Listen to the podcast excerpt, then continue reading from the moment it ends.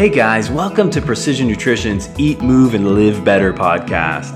I'm Dr. John Berardi, co founder of Precision Nutrition. And if you're not familiar with us, over the last 15 years, we've become the world's largest online nutrition, fitness, and health coaching company.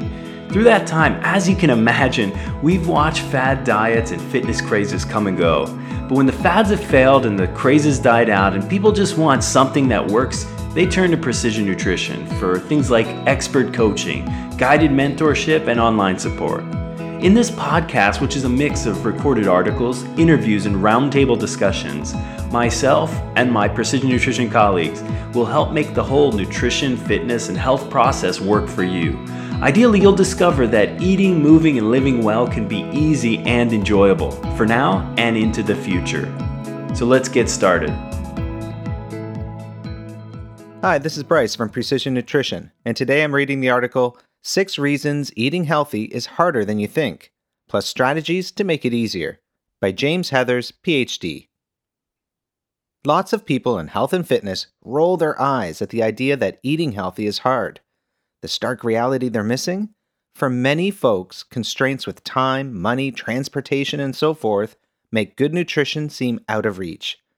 Listen on for some hard truth about healthy eating. Experiential writing is very popular in journalism, including in the health and fitness field. Morgan Spurlock's Super Size Me documentary immediately comes to mind. And Here's the spoiler alert he gained weight and ruined his health by eating an ungodly amount of food, exclusively from McDonald's. Somewhat ironically, so does John Cisna's book, My McDonald's Diet. Another spoiler he lost weight and improved his health eating a sensible amount of food exclusively from McDonald's. I decided to contribute to the genre by doing something called the Food Stamp Challenge. Wait, what? Yep, the Food Stamp Challenge. It's a popular self experiment where you try to eat well on the budget allotted by the Supplemental Nutrition Assistance Program, or SNAP. Now, lots of people have used the Food Stamp Challenge as a vehicle to either prove or refute the notion that eating healthy on a budget is hard. Others have used it to raise awareness for food insecurity specifically, or poverty in general. As for me, I was more interested in the mechanics. I wondered, well, what exactly does it take to eat nutritious food consistently when you're faced with constrained resources? Let's find out. The ground rules for my experiment were the following Start with a US food stamp amount of money. Now, how much is that? Well, estimates range from between $29 per family for the whole week to $4.80 per person per day to $2.38 per person per meal. With that wide range in mind, I settled somewhere in the middle $4 per person per day. Since there are two people in my household, my food stamp budget was $40 a week. Now, I also hold myself to minimal shopping trips. Who's got time to shop around at dozens of stores looking for the best deal on every single item? Wanting to be realistic and true to the spirit of the challenge, I confine myself to one market and as few trips as possible. Another ground rule buy the cheapest form of everything. With a limited budget of only $40 a week, it became crucial to find the best individual deals within reason. No organic silliness or buy the first one because I'm bored allowed. Next ground rule don't buy food I'm not going to eat or preserve. I am highly uncomfortable with food wastage on moral grounds, but in this case, we can add thrift to my motivation, so I made sure to shop with waste in mind. Alright, so, you should know I'm a competitive man, so I want to get this right. That's why I was actually a little nervous looking down at Andrew Jackson's angry face on the $20 bill. I was thinking, was I going to win the challenge? Or would I end up looking as silly as Gwyneth Paltrow did when she tried the same experiment? Only time would tell. For now, it was on to the Haymarket in Boston. The Haymarket is an outdoor market that sells excess foods left over from commercial purchases. It's also easily the cheapest place in the city to buy fresh fruit and vegetables, which are a large part of my diet. It's cramped and large and noisy, and it smells a bit. There's no one selling essential oil or dream catchers. Everyone sells food out of styrofoam buckets or out of a cardboard box. And everyone is in a hurry and they take cash only. In a nutshell, it's the perfect place for this challenge. Now let me introduce you to my $40 worth of food. I brought home four green peppers, two yellow peppers, 2 pounds of green beans, a bunch of spinach, 4 eggplants, 2 bunches of coriander, 2 bunches of asparagus, 1 pound of portobello mushrooms, 2 pounds of ginger, 10 limes, a cabbage, 4 ears of corn, 1 pound of fresh baby tomatoes, 4 pounds of okra, 7 plums, 7 nectarines, 4 peaches, 5 pears, 2 pounds of strawberries, 1 pound of blueberries, 4 cucumbers, 4 pounds of broccoli, and 4 plantains. Now, if you're thinking, where's all the normal food? Well, you'd be right.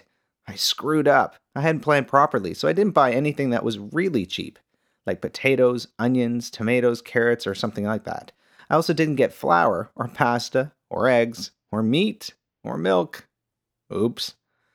Nonetheless, we ate all this food, which took a lot more than a week actually, and then I went and did the food stamp challenge again, but properly this time.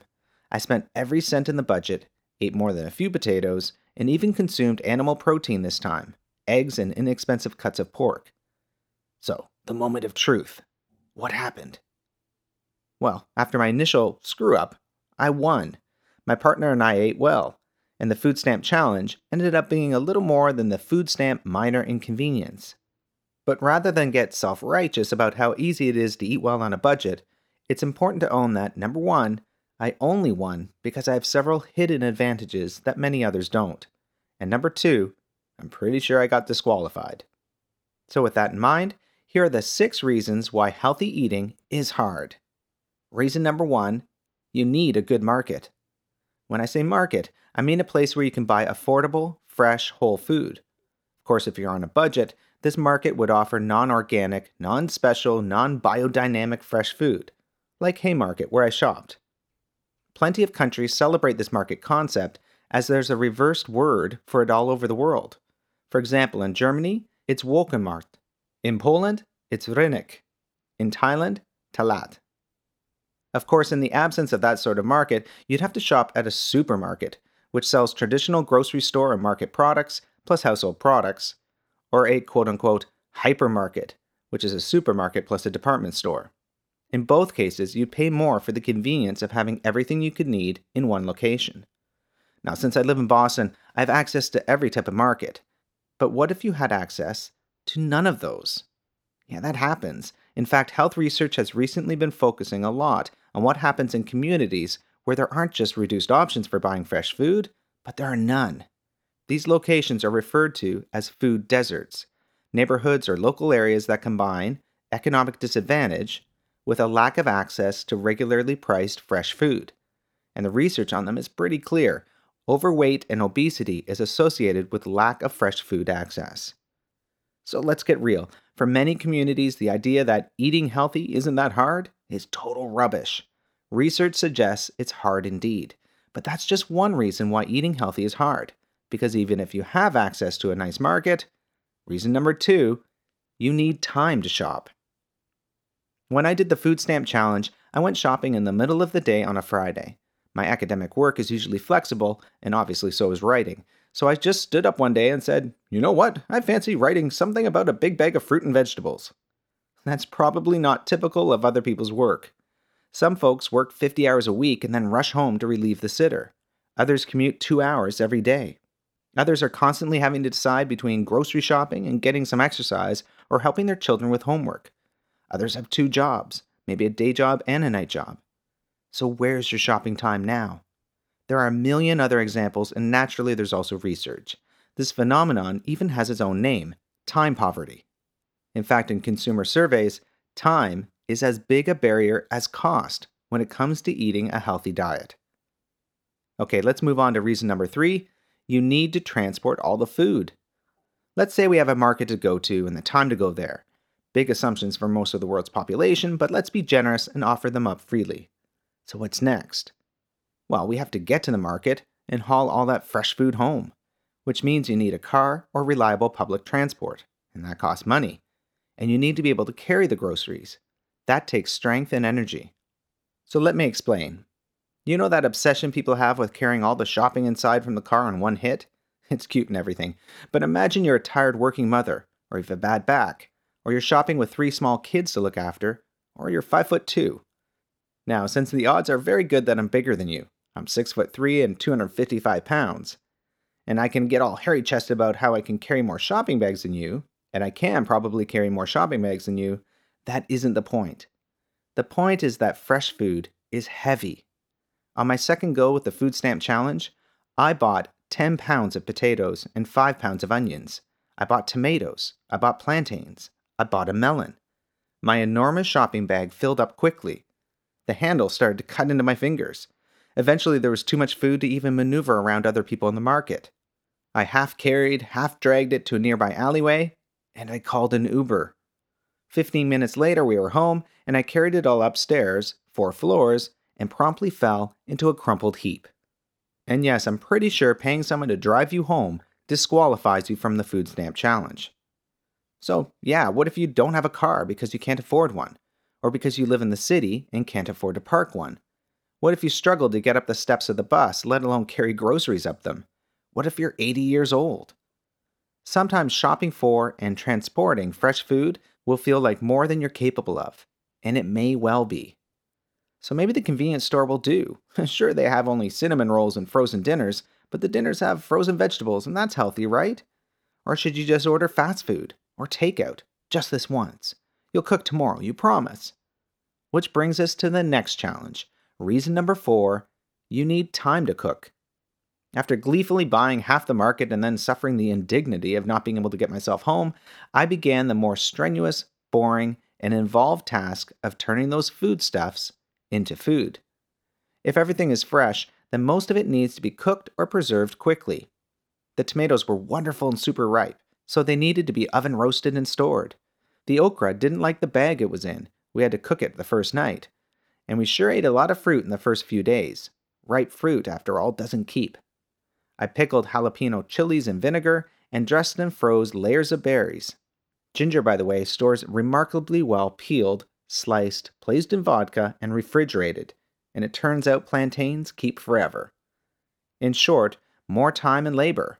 Not much respite for the modern 50 hours per week worker. Another black mark to the time poverty column. All right, let's move on to reason number five. You need equipment, seasonings, and ancillary ingredients. The following is an example of how I use my super cheap vegetables. First up, my simple, fast vegetable curry. Now, this included sharpened knives, in other words, my Messermeister ceramic rod that I got for $35, and a clear workspace. I had to finely dice an onion with my carbon steel knife bought from an obscure tool store for about $20 on a regular cutting board that I spent $8 on. Then I had to peel and grate 2 inches of ginger. Of course, I needed my microplane, which cost $25. I had to finely chop 5 cloves of garlic. I had to heat cooking oil in a pan, a cast iron one I bought in Sydney about 10 years ago for about $200. I had to cook half a teaspoon of white sugar until it caramelized, and then cook the onion until it was soft. Of course, I had to use my bamboo spoon to stir that for $2. I had to add a teaspoon of grated turmeric lots of Kashmiri chili, some very ripe tomatoes, and a little water. Next, I had to combine it all, turn the heat down to medium low, and add about 4 cups of some non leafy vegetables I wanted curried. Of course, for that, I had to use a vegetable peeler, which I bought for $4. Now, to finish, I adjusted the salt, then added a tablespoon of cream and lots of garam masala. So, in total, that's six pieces of equipment at more than $275 I already had on hand. None are particularly groundbreaking, but if you wish for the cooking process to proceed quickly, straightforwardly, and without frustration or stress, they're almost all mandatory. It's also seven extra ingredients that allowed me to successfully use my cheap foodstuffs. That is, to make them taste really good so I wouldn't be tempted toward a more palatable but also more expensive or unhealthy option. Of course, you could cut a few corners here and there, but certain things are inalienable. It's hard to cut vegetables on a ceramic plate with a bread knife. It's hard to eat a curry without salt, and it's hard to cook some types of rice without a rice cooker. And before you think, dear me, that's not a normal, uncomplicated recipe at all, let me assure you that this is a perfectly normal, easy, and modified to make it even easier recipe that any Indian auntie would dismiss, not at all ironically, as not trying hard enough. Which brings us to reason number six you need cooking skills. Here's a fun game you can play, and by fun, I mean really quite depressing. Find a millennial and take away their smartphone. Don't worry, it's only temporary. Now that they can't Google the answer, ask them, What is home economics? Often they don't know. In case you don't know the meaning of home economics, it's a subject they used to teach at school where you learn to manage a household. And while that means you learn to parcel up your garbage and wipe down a countertop, it's a course mostly about learning to cook. Yes, that was a real thing, but it's not anymore. We are now at least two generations removed from people who grew up in a house where people cooked regularly and where people were taught to cook at school. These skills are passed on and socially reinforced. In other words, if you're just ordinary at cooking, chances are your kids will be even worse. Recently, there's been some good evidence to show that teaching people to cook can improve all of the following attitude toward food and cooking, confidence, fruit and vegetable intake, food purchasing habits, and social interaction at home. In the end, it takes some experience and skill to chop up a bunch of foodstuffs and put them together without it tasting awful, especially if you're trying to eat on a budget. Without that skill, the idea that eating healthy is easy feels extra absurd. So, in summary, let's talk about my failure and the lessons I learned. I took the food stamp challenge, and technically, I won, at least if winning is spending the right amount of money and eating well. But as far as this being realistic is concerned, I failed badly. It's thanks to certain non food advantages I already have that allowed me to be successful. In many respects, it's these factors that determine how well one will eat. You see, everyone knows fruit and vegetables are good for you. Everyone knows it's easy to eat too much starch and sugar in one sitting. Everyone intuitively understands the idea of portion control. Yet, in modern life, many stars have aligned for this to translate into eating healthy, which means, despite what rah rah personal trainers and other fitness fanatics often say, it's not always easy to eat well. And maybe it's okay if we just started admitting it. So, what to do next? Well, here are some tips from us at Precision Nutrition. Whether you're trying to figure out how to eat in the context of your busy, hectic, time strapped life, or you're a fitness pro whose clients may be struggling with these challenges, it's okay to stop pretending eating well is always a breeze. When constrained resources make eating healthy a challenge, consider these strategies. First, embrace the struggle. Unless you're affluent and or your career involves you getting paid to be in shape, modern life will sometimes make it challenging to eat well. The first step is to accept this in a sober, realistic way. Then you can focus on finding strategies to work around the challenges. Next, build a kitchen toolkit.